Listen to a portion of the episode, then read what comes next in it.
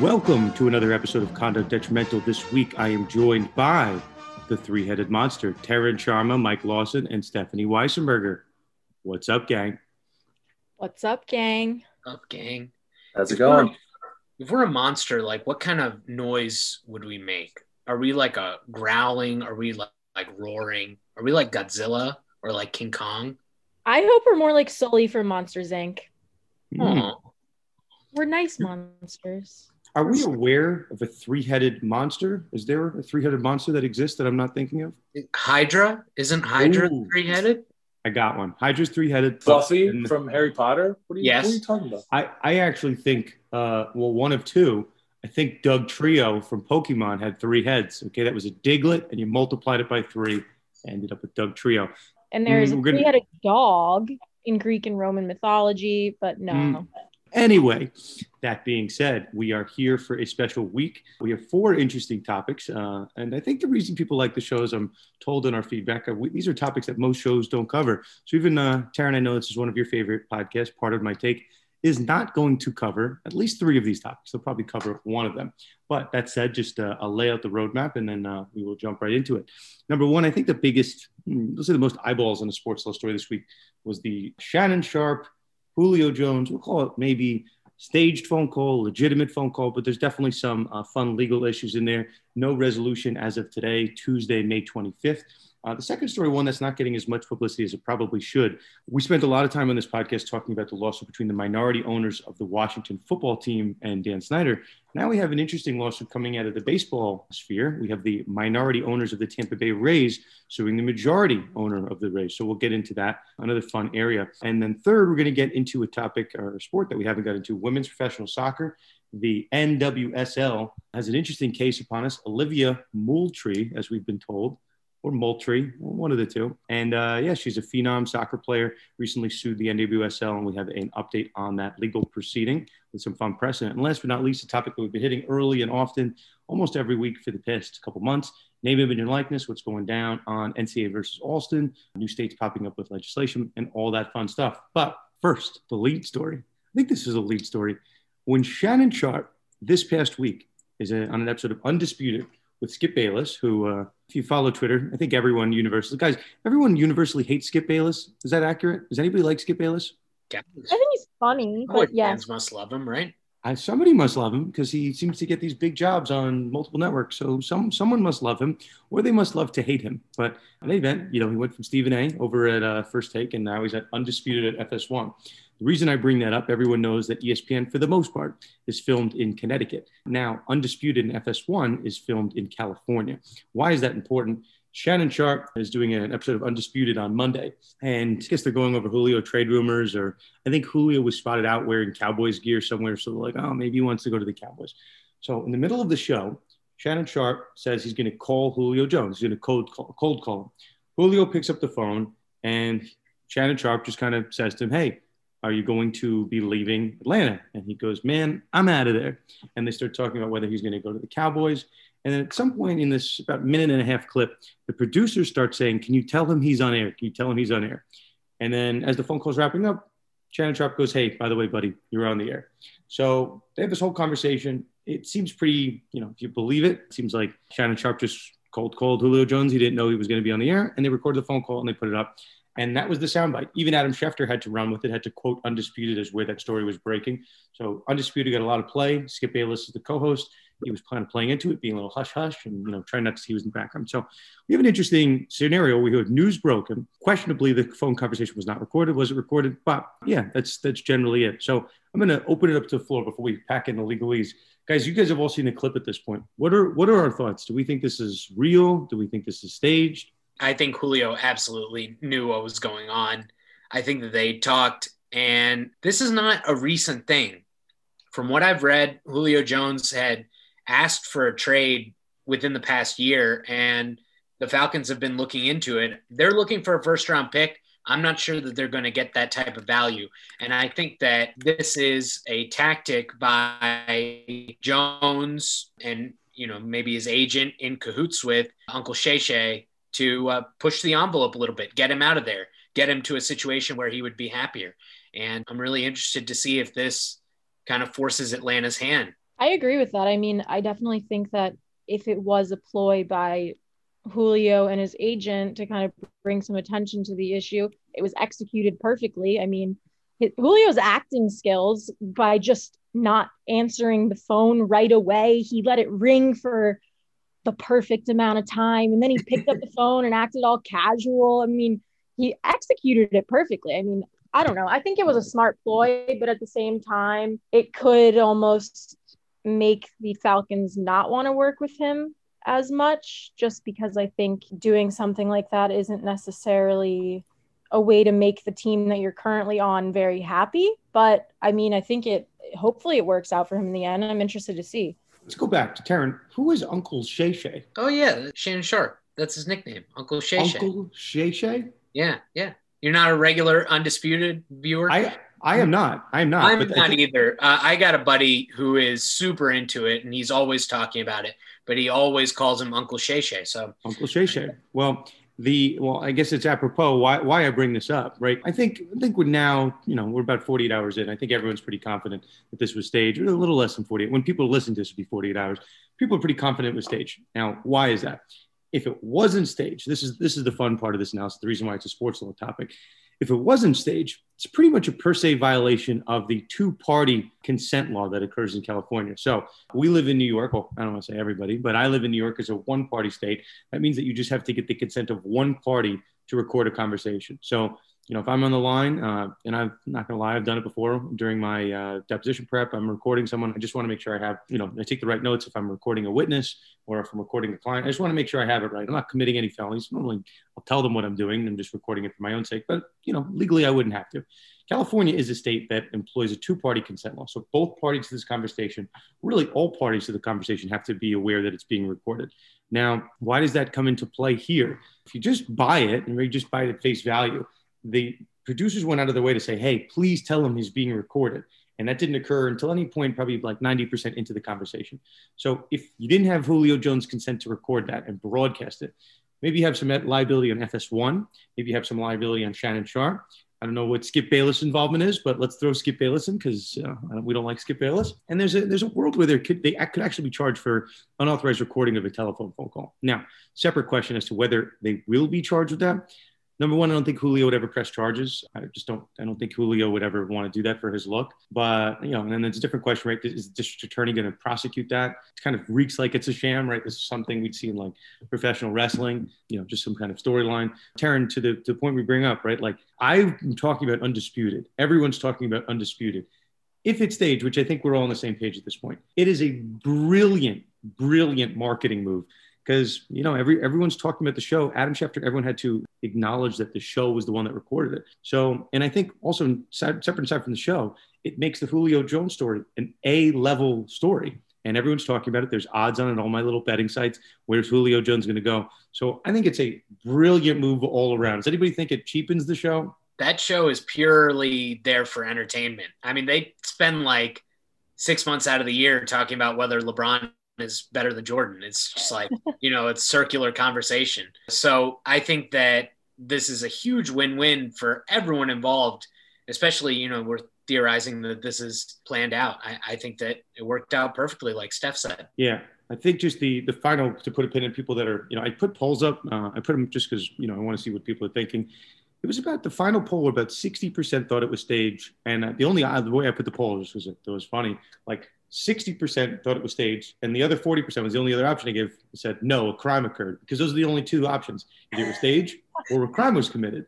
So 40% of people, I don't know if they're being facetious, just messing with me, but 40% of people thought a crime was actually committed. So if people are trying to, and I gave, I, I spoke to someone at WEEI, the Boston station, and I was basically saying like, hey, if we're really trying to figure out this is staged or not, this would nowhere appear on Shannon Sharpe's timeline on Twitter. This would, there is no chance he would tweet this out. And if he did, legal would have told him to delete it a long time ago because I mean, this is evidence of a crime, right? Like, delete that, issue an apology. So we haven't heard anything for 48 hours. But you know, my spider sense, if I worked in the legal department of FS1, I would tell Shannon Sharpe to take that off the air immediately, issue some type of apology, go on the apology tour. But that's not what they've done. So I think that tells you all you need to know that the fact that that video remains up there.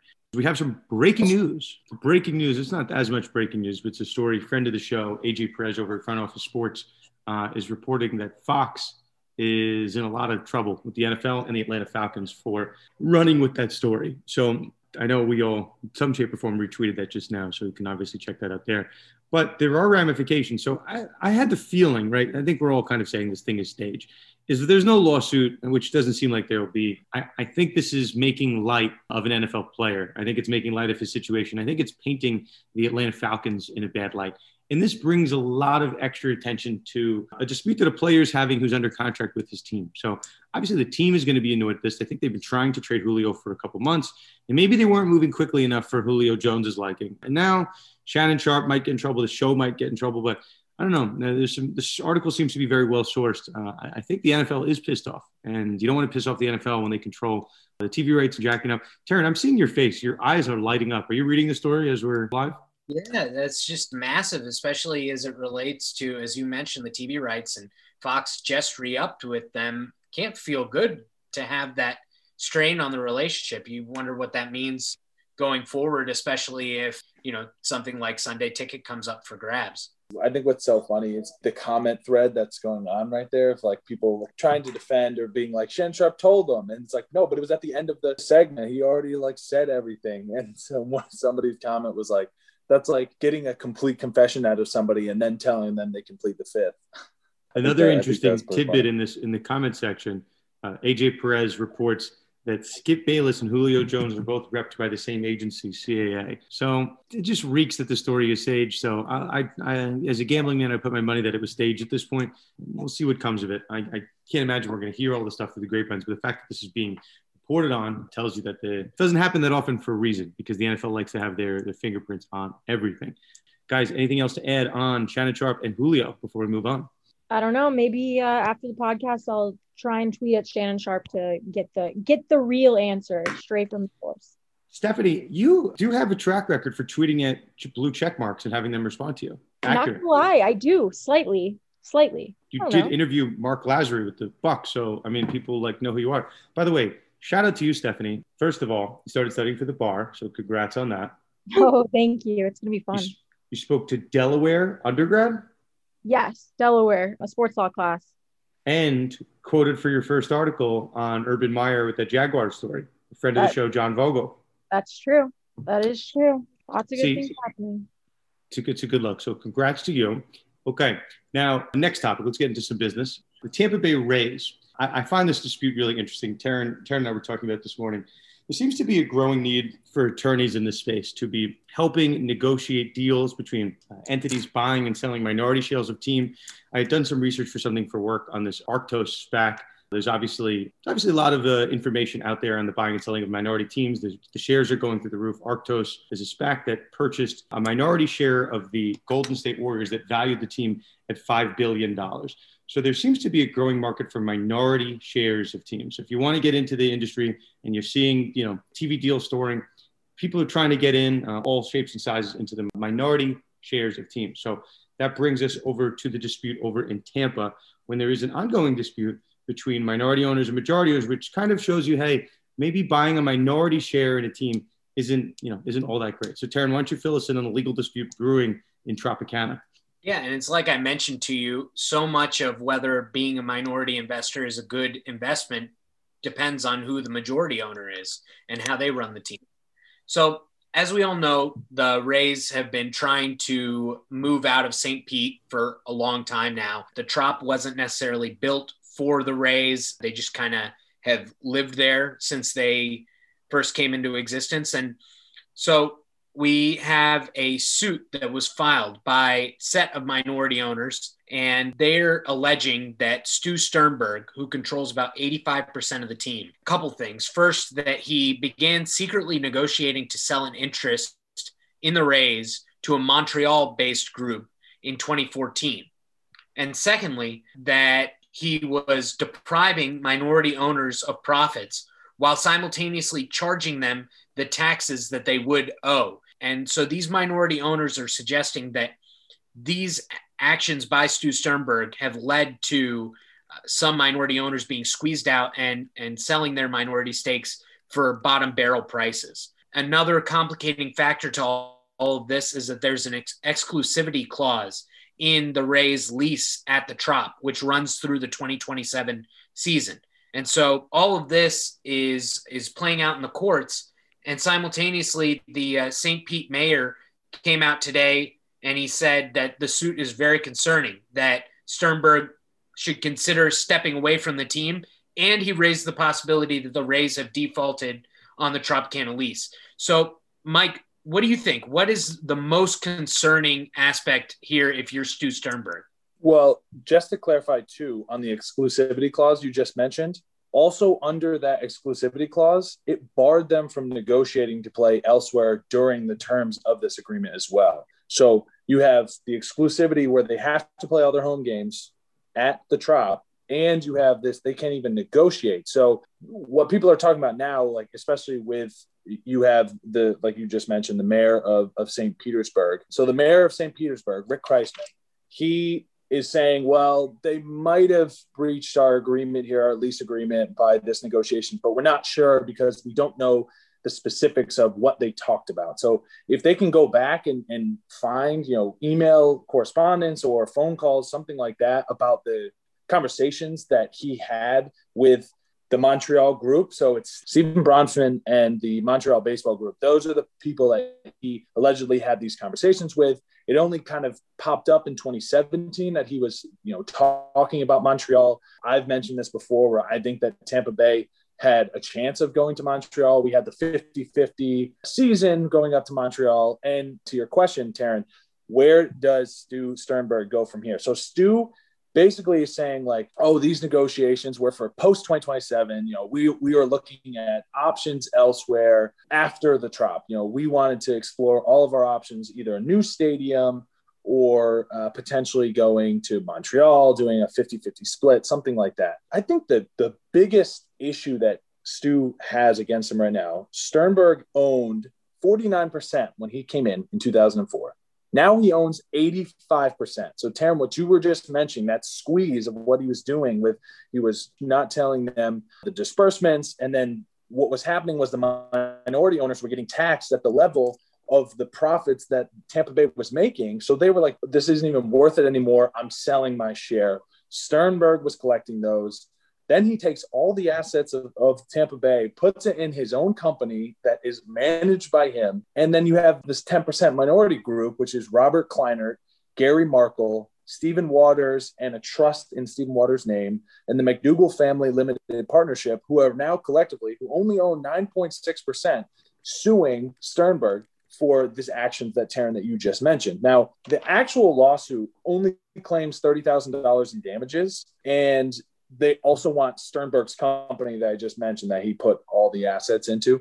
Uh, they want them expelled as general partner. So I'm like a scope kind of things, it, it's like more bark than bite necessarily. Like the, the the the suit doesn't have high damages, but it's it's very eye opening for what Sternberg was doing in kind of squeezing out these minority owners. Maybe in the same sense of Dan Snyder with what he was doing with the Washington football team. I don't know. Comparison, contrast, you can do whatever you want there. But I think what he also has to do here, especially Rick Kriseman has a lot of, of power here. I, I mean, he said, I think you should step down as owner. He wasn't like, saying he should, but he was like, you should seriously consider it. The complaint also alleges that Tampa Bay at one point had $400 million in cash and that they were using that money to pay off Sternberg and these two unnamed presidents. Now, Sternberg, he refuses to, to give the plaintiffs the salaries of what they were getting paid. Currently, there's only two presidents in the Tampa Bay Rays organization Matt Silverman and Brian Auld. So those two, they haven't made any comments yet, but that, that's in the allegations as well. No, but, for sure that they weren't spending the money on the team. They consistently run one of the lowest payrolls in all of baseball. And I right. just wanted to to hop back. You mentioned that group in Montreal, the Montreal baseball group. That the Bronfman family, they made their fortune with uh, the Seagram's beverages, but Charles Bronfman was the majority owner of the Montreal Expos. So this is demonstrated interest and a history with Major League Baseball. It's not kind of popping out out of the blue. I think another thing too that kind of slipped under the rug is the fact that the Rays have been trying to redevelop Tropicana field site for a while. And apparently city council members last month said they're not even going to entertain any sort of agreement with the developer for this project until the Rays have pretty much said whether they're going to be at Tropicana Field still or whether they're going to exit because based on their uh, secret negotiations that they had over the past few months or however long. But I think it's not exactly helping the Rays at all. I don't think the owner is helping the team. He's obviously pausing these pausing these developments and who knows how long this is going to last because it seems like specifically the city council's member said they have to make it clear what their intentions are and as of right now there's so much gray that they haven't even uncovered yet and so i think at least tropicana field site is not going to be getting any sort of renovations anytime soon whether or not that'll be by the end of the year, maybe next year, who knows? But it doesn't seem like it's going to be moving anytime soon. And this is what they do, right, Steph? Like they they kind of hold these cities hostages uh, to to get these sweetheart land deals, to get these sweetheart stadium deals, where the taxpayer ends up footing the bill for a stadium that they have to pay to use, they have to pay to go go to, uh, buy tickets. It increases the the costs around the stadium, and and it doesn't end up always giving back the economic benefit that it says. So uh, yeah, I, I I think that this we've seen this song and dance over and over again, whether it's Montreal or what LA was in football, uh, what the A's are doing with Las Vegas or Portland now. It's just typical of these owners. So, Stephanie, to your point, like St. Pete, the city council, they've really put their foot down. They're like, put up or shut up. Like you, you need to figure out what you need to do. And I think it's fair. And Taryn, to your point, uh, to the the sense of holding them hostage, I think that's more that's more along the lines of what Oakland is doing. I, I less think of what what's happening here with Tampa. I kind of agree with the city council because now they're kind of confused, being like, we we thought you were going to have a proposal here to build a new stadium, and now we're hearing about these alleged negotiations like why weren't you upfront with us? Like you need to figure what you're doing out and and then we'll we'll cover here. So that's i think i think that what you were talking about with like holding hostage kind of caters more to oakland and then we'll see what happens with the upcoming meetings that they have in vegas and portland to see what oakland where oakland goes and we talked about that a couple weeks ago on the pod. So but i think right now i think it's it's kind of a wait and see with what what happens here yeah so, so just put a pin in this i, I think that there is uh, there's a lot that could come out in discovery here, especially if these discussions were going on in 2014 when they didn't become public until 2017. And uh, I I think this could end up being a, a story that drags out. And Taryn, you put a pin in it. I'll put another pin in it. We'll put two pins in it at the same time. Well, there's room for two pins. But I think what people kind of need to be mindful, which I learned really this past week doing research for this project I'm working on at work, there doesn't seem to be a uniform standard set of agreement for minority owners vis-a-vis the majority owners. So we've talked on this podcast, previous episodes, about the dispute um, with the Los Angeles Chargers, how half the team, or not half, but I think it's a 36% of, is being held in trust. We didn't talk about it on this episode, but you know, people are following us online. The Attorney General California is intervening in that case. I mean, I guess he has standing because it's a trust in the state's case to intervene as a player in the case. Separately, you know, we're, we're talking now about what minority the shareholders in the Rays had, right? Did they have a right to know that the team was being uh, in talks to be moved over to Montreal. And then, you know, we talked over in Washington with, hey, if you try to sell your team, the majority owner has right to buy back your shares. So there's always little nuances underneath the top of just owning a team. I know in the research uh, that I was doing for my office, sometimes minority owners, you don't really get much. Maybe you get a seat and you get to listen on a boardroom, you know, the board meetings. Maybe you get a luxury box uh, to look at the game, but you don't get much. So why do you get involved in this team? Sure, there's a cachet of owning, being a calling yourself an owner of a team. But as we're seeing time and time again, minority owners don't get much. It's there's not really much in terms of power you get to have the team, and keep seeing more and more of these lawsuits. So by my count, that's three pretty public lawsuits: Chargers, Rays, and Washington Football Team. The last couple months. So yeah, as long as these prices keep going up, and you know people are aware of it. Obviously, the prices have skyrocketed since Steve Ballmer bought the Clippers. The prices are going up for majority ownership and also minority ownership. So expect to see more of these conflicts. Now, that said, let us move on to the third topic. This is more of a pure litigation topic. Over in the NWSL, now this is the National Women's Soccer League. Now, the I think the first time on the podcast, uh, it wasn't. This isn't the first time. National Women's Soccer League, I believe, was the first pro sport in America to return post-pandemic. For any of the sports, the NWSL got their S together. Now, I listened to a podcast a couple months back, the Freddie Adu podcast. Freddie Adu was a 13-year-old phenom who played for DC United, and he was a really big deal. Maybe underneath the radar, uh, Olivia Moultrie is lighting it up for the NWSL. 15 year old phenom. She's been signed with Nike for a number of years. And she's pulling a, a Maurice Clarett, if anybody remembers that lawsuit. Maurice Clarett sued the NFL to try to get early access to the league.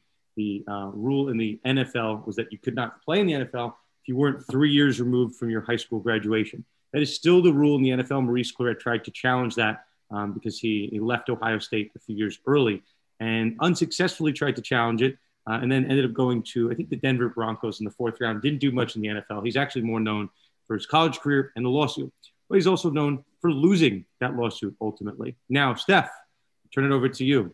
Olivia Moultrie, we thought she could be the next Maurice Clarett, but she did a little bit better than Maurice Clarett. I'll turn it to you. What's going on with Olivia?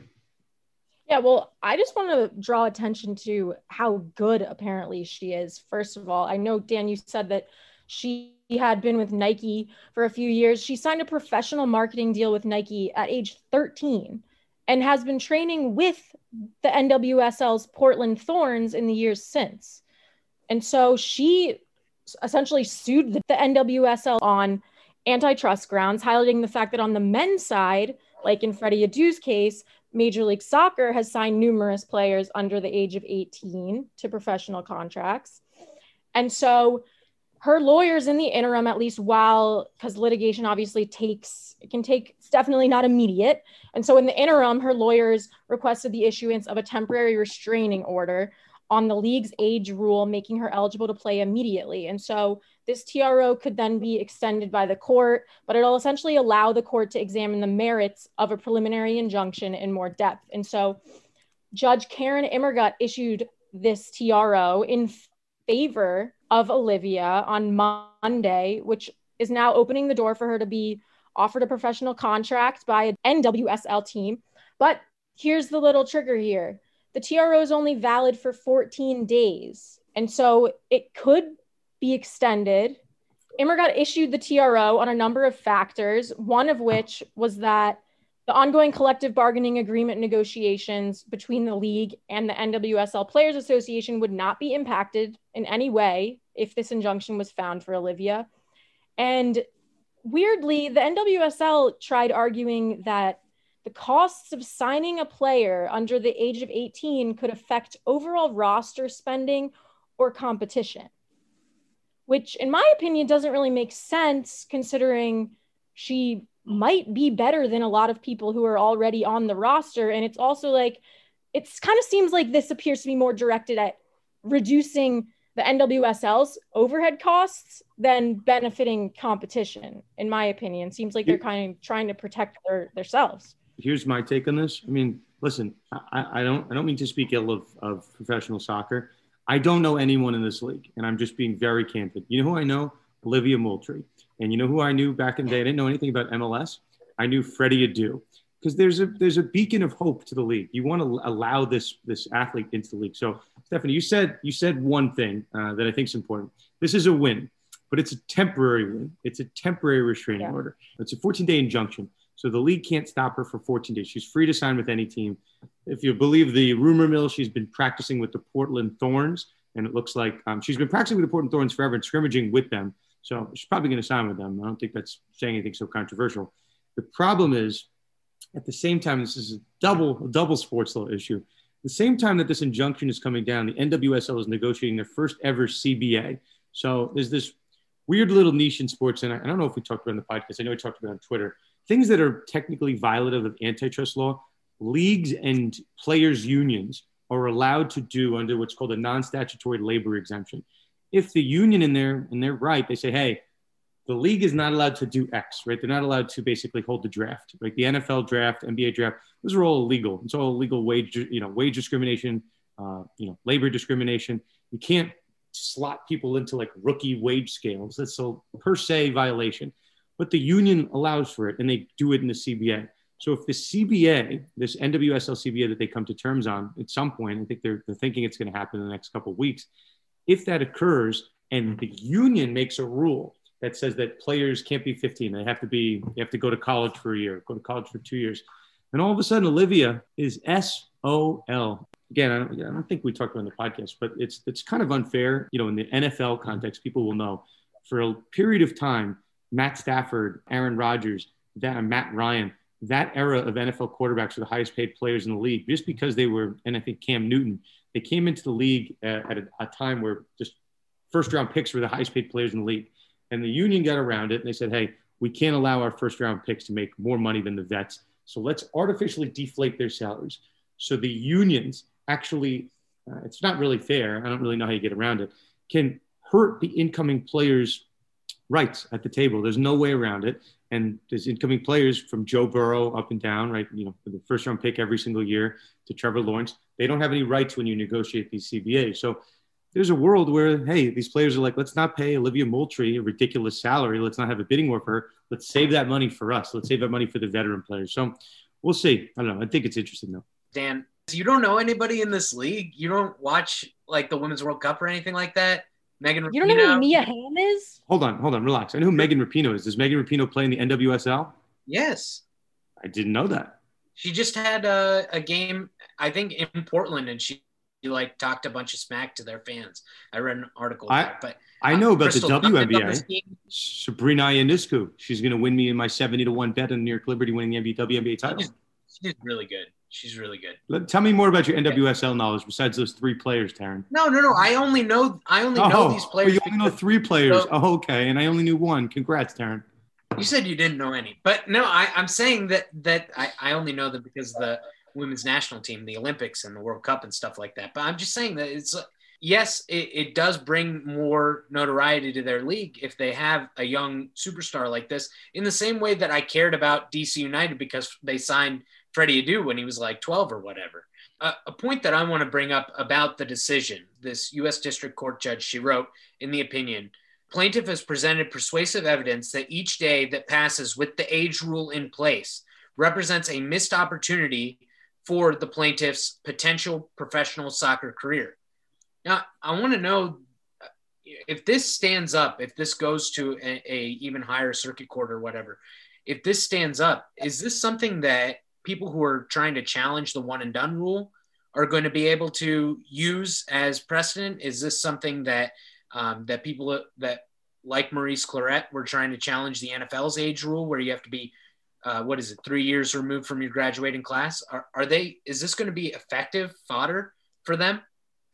I don't think so. I, I you you would hope so because it's precedent on the books, but right now you can't really compare. It's like apples to oranges. You know, we have a league, the NWSL, that does not have an, a binding CBA on the players. They maybe will at some point, but the NBA, you know, in the in the CBA, allows for a lot of things that are violent of antitrust law. So it's not going to have any any real precedent, you know, any any binding precedent on on the NBA or NFL or any league with the CBA. So it's interesting. I mean, you'd hope it would, um, but we'll see. I mean, listen, Taryn, I, I am a I am a supporter of women's college basketball. I made a bracket this year. Okay, I'm I'm trying. I have two daughters. I have a second hey, one on the way. Dad times two.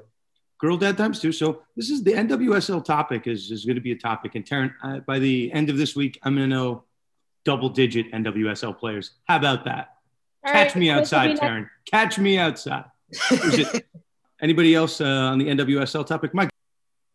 Here's my prediction: Portland Thorns sign Olivia in the 14 day window. She ends up getting an extension until a hearing. Like she, she's going to have a preliminary injunction hearing, which is going to be and in the next time like 30 to 40 days out from that extension. And she goes on her merry way playing for the Portland Thorns.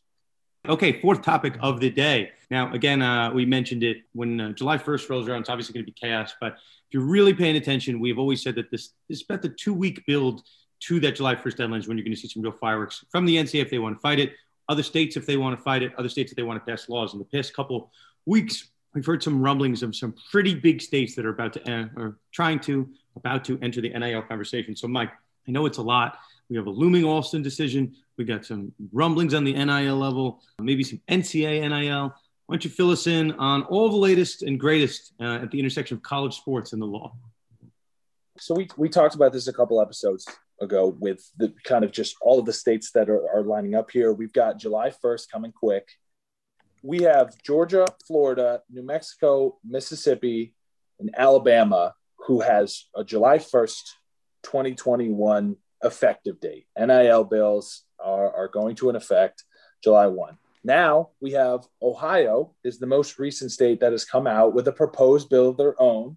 And what is specific about this one is they have an emergency provision. So they are trying to rush it and get it passed because their emergency provision says that it will be effective on July 1st of 2021 as well. Now, the athletic director for Ohio State, Gene Smith, has been working with Ohio legislators for a couple of years to get a bill on the books ever since California and Florida passed their bills. They were very big advocates for that. COVID kind of slowed down their legislature. So, like a lot of their bills just didn't uh, pan out. So this this was a long time coming. Ohio State, we have Cincinnati as well, are big schools uh, with potential athletes to, to, earn name, image, and likeness. I, I, think really the only interesting part of this is in the emergency provision of this bill, which is is trying to get it passed by July 1st. They state the reason for it. They say the reason for such necessity is to provide intercollegiate athletes in this state the right to control their name, image, and likeness before the athletic season begins for the 2021 2022 academic year. Therefore, this act shall go into immediate effect. That is just jargon because the actual reason why this emergency provision is here is because the three biggest rivals of Ohio State, Alabama, Georgia, and Florida have states that are passing effective bills July 1st. So Ohio State was like, we need to get in here because we need the competitive edge along with our largest rivals. That is the actual reason. So I think that's an interesting part here. But obviously, with legislative bill, the jargon, it's got to be, and they want to be proponents and they are advocating for their athletes to gain NIL. But the real behind the curtain reason is because they're competing with these. Now, Dan, to your point here, the next steps we have before any of this kind of happens, we have SCOTUS's decision for Alston. That's coming. That's coming to a, a head here. We're expecting that decision to come out after the oral arguments were uh, a couple months ago. So end of May into early June, we're, we're expected to have uh, some sort of decision on the Alston case here. Now that's an indirect impact, right? Like that's not a name, image, and likeness case. That's uh, impermissible benefits and and um, illegally capping the amount that players can get on these extra uh, extra permissible benefits and things like that. So, but that's something that does have an indirect impact on name, image, or likeness. Also, what we have is the uh, the NCAA has a their Division One council meeting uh, at the end of June. I think it's June twentieth. I'm not exactly sure, but they have their meeting at the end of June in which they said that they were going to propose ideas to change their name, image, and likeness and the bylaws and, and have some sort of proposal themselves. So basically, what we have is kind of everything coming to a point. I mean, July is coming up really fast. I mean, we're already at the end of May. I can't even believe this, but I'm going to kick it to the floor here. What, what do you guys think of, of what's happening with name like this and how fast it's coming up? Yeah, I think you're absolutely right as to Ohio State's motivations for it. And I mean, they're very clearly proponents of this. Neeraj Antani, the uh, the state senator who is proposing this bill, he gave his press conference at Ohio State on Monday, and then on Tuesday, Ohio State announced the creation of the platform, which is you know similar to things that we've seen with Texas, with uh, with Dan's favorite Nebraska. It is a platform to allow student athletes to make the most of their name, image, and likeness rights, and this is in conjunction with a company called Opendorse. Yeah, this is for sure because they were worried about losing their competitive edge. It's not that those teams are their chief rivals uh, on the playing field, but they definitely are their chief rivals when it comes to recruiting. And recruiting is the lifeblood of any program. So, yeah, I, I think that it's going to be really interesting to see if they can get this passed. Uh, the state senator who uh, proposed it, he said that he anticipates that it'll pass. And it's really exciting to see this catching on and getting passed in more big states. I was watching these states pop up and Mike, as you've mentioned, the five states currently that have uh, an NIL are all based in the Southeast uh, in some way, shape, or form. They have some SEC schools. So my bold, not really a bold prediction, but that the SEC was going to force the rest of the other schools and states and neighboring states to follow suit, be it Louisiana. I think what other states have not been accounted for. Tennessee, over you know all the states stuff. You know that that area of the country is in the in the recruiting war. I, I went on um, Tennessee Sports Radio Knoxville, and I think they're legitimately concerned that everyone's just going to go to the neighboring states and they're going to go uh, further down south to Florida or Alabama and go that route. So yeah, it doesn't shock me uh, that we're hearing rumblings that Ohio State, one of the top you know, schools programs in the country, is following the NIL lead. Texas, you know, Texas Longhorns are part of every conversation. California is already there. The one that we haven't mentioned, California is at least there's talks to expedite their timeframe. It's which is only fair because California started the NIL conversation, and they've since been left behind because they have a later effective date than other states. But you know, the, the one thing I want to add on this NIL front, um, some I've seen some people kind of misread misread the situation. Alston has no impact on NIL. It does not matter what the Supreme Court does. The NIL case is going to ensue no matter what. The only thing, the only thing that can stop the, I'm calling it NIL chaos. I don't really know what else to call it. This, the, the chaos of some states having the ability to, for their athletes to earn compensation, other states having nothing, not NCAA name and like just know nothing, is the federal government stepping in. We saw a report, I'm not sure who it was from, but on the college sports level, college football level, that there could be NCAA uh, coming forward their name, image, and likeness, maybe by the July 1st deadline. I know Mark Emmert was hoping that would happen. Um, and then maybe there's going to be a last minute push by the federal government to, to get their bill into effect. In which case, there might still be an injunction to try to push these Florida deadlines and these July 1st deadlines back. So I don't think we've seen the last of this fight. And I think, you know, we're just just watching this. Uh, I think we've seen a number of high profile athletes at this point move to NIL states in the hope that they can uh, maybe get a jump uh, on earning some money. Yeah, I don't know. I, I think this whole space is fascinating. I don't know exactly how it's going to work out. I know I've been approached by different people that are trying to start businesses and trying to make money off of college athletes, but like I don't know if you if you have if you think you know what the NCA is going to do and you're saying you guarantee the NCA is going to do this that I don't think you really know. I think it's just going to be a complete unprecedented S show. Use, use your imagination as to what that means. Guys, anything else on name, image, and likeness? friend of the pod, Kevin Noon, actually was the one who kind of jumped in our DMs about Ohio's recent bill. So that's how I ended up kind of diving into this. But uh, so just wanted to give him a shout out for for putting that in front of us. Shout out to Kevin Noon. One other piece of uh, notes before we get into the fun what to watch for segment. I don't know. I, I, I missed the days a little. I was getting annoyed with Tony Buzbee stuff, and now I miss the days when we have Tony Buzbee, we got Rusty Hardin. What the new news today? The court docket is, I guess, out on the scheduling order as to when Deshaun Watson is going to be deposed.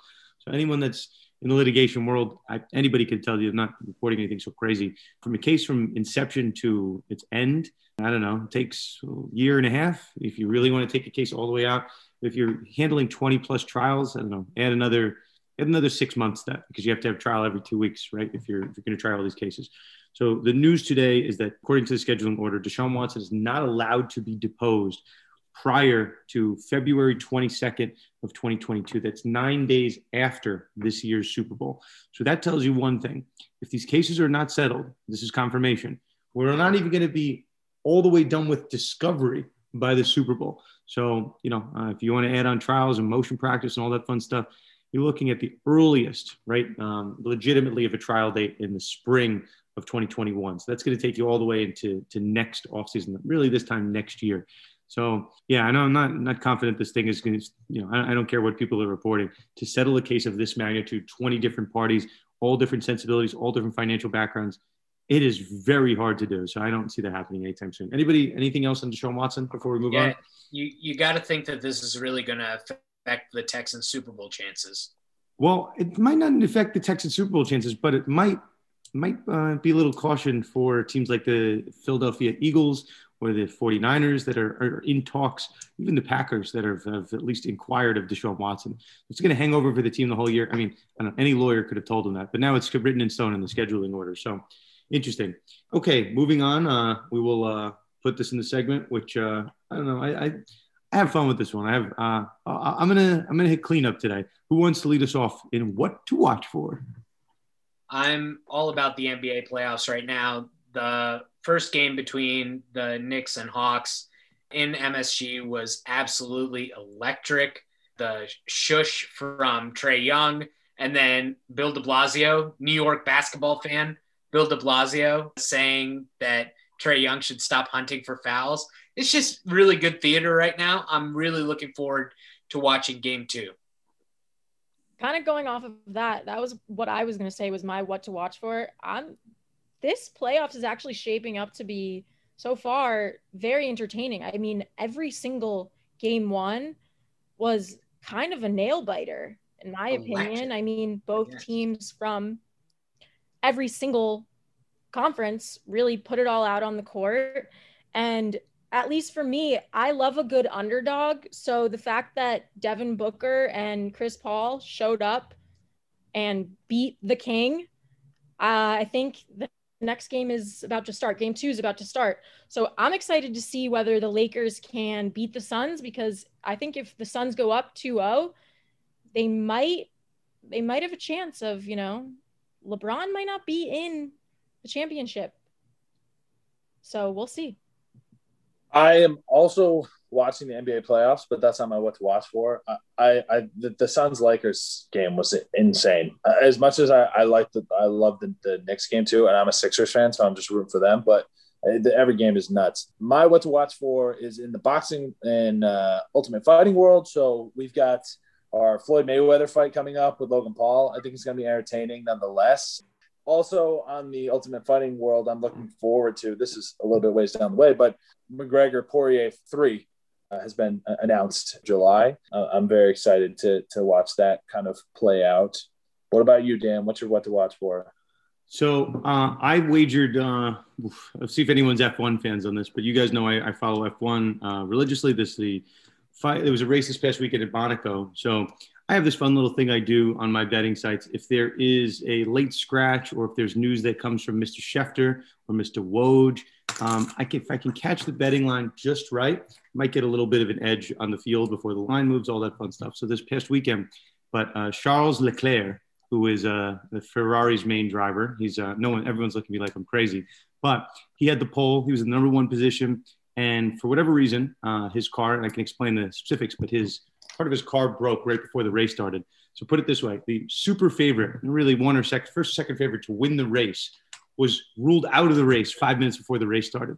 So uh, I was all excited to uh, to make that wager. Uh, basically, him losing head to head against any possible driver, which is an automatic win if you caught it in the right sense. But they voided my bet and it was really depressing. So, you know, it ended up being just a really sad story. So what am I looking forward to? I'm looking forward to the lovely Drive to Survive next season when they explain how Charles Leclerc in his hometown of Monaco has not finished a, race in his entire career. So I'm tooting the F1 bandwagon. Um, uh, I, I, think you guys will be in F1. Drive to Survive, good show.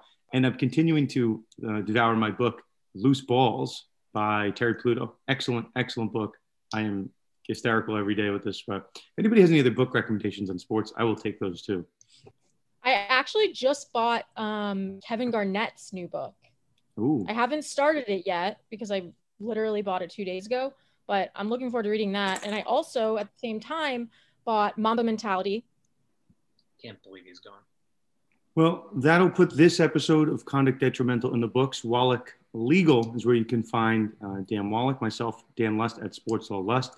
Mike is at Mike underscore son of underscore law. Taryn is at TK Sharma Law. Stephanie is at S Weissenberger underscore and is that Steph explains it all. Like Clarissa explains it all. And if you watch that Nickelodeon documentary, like I recommended, you would know who Clarissa is. With that being said, we will see you next week on another episode of Conduct Detrimental.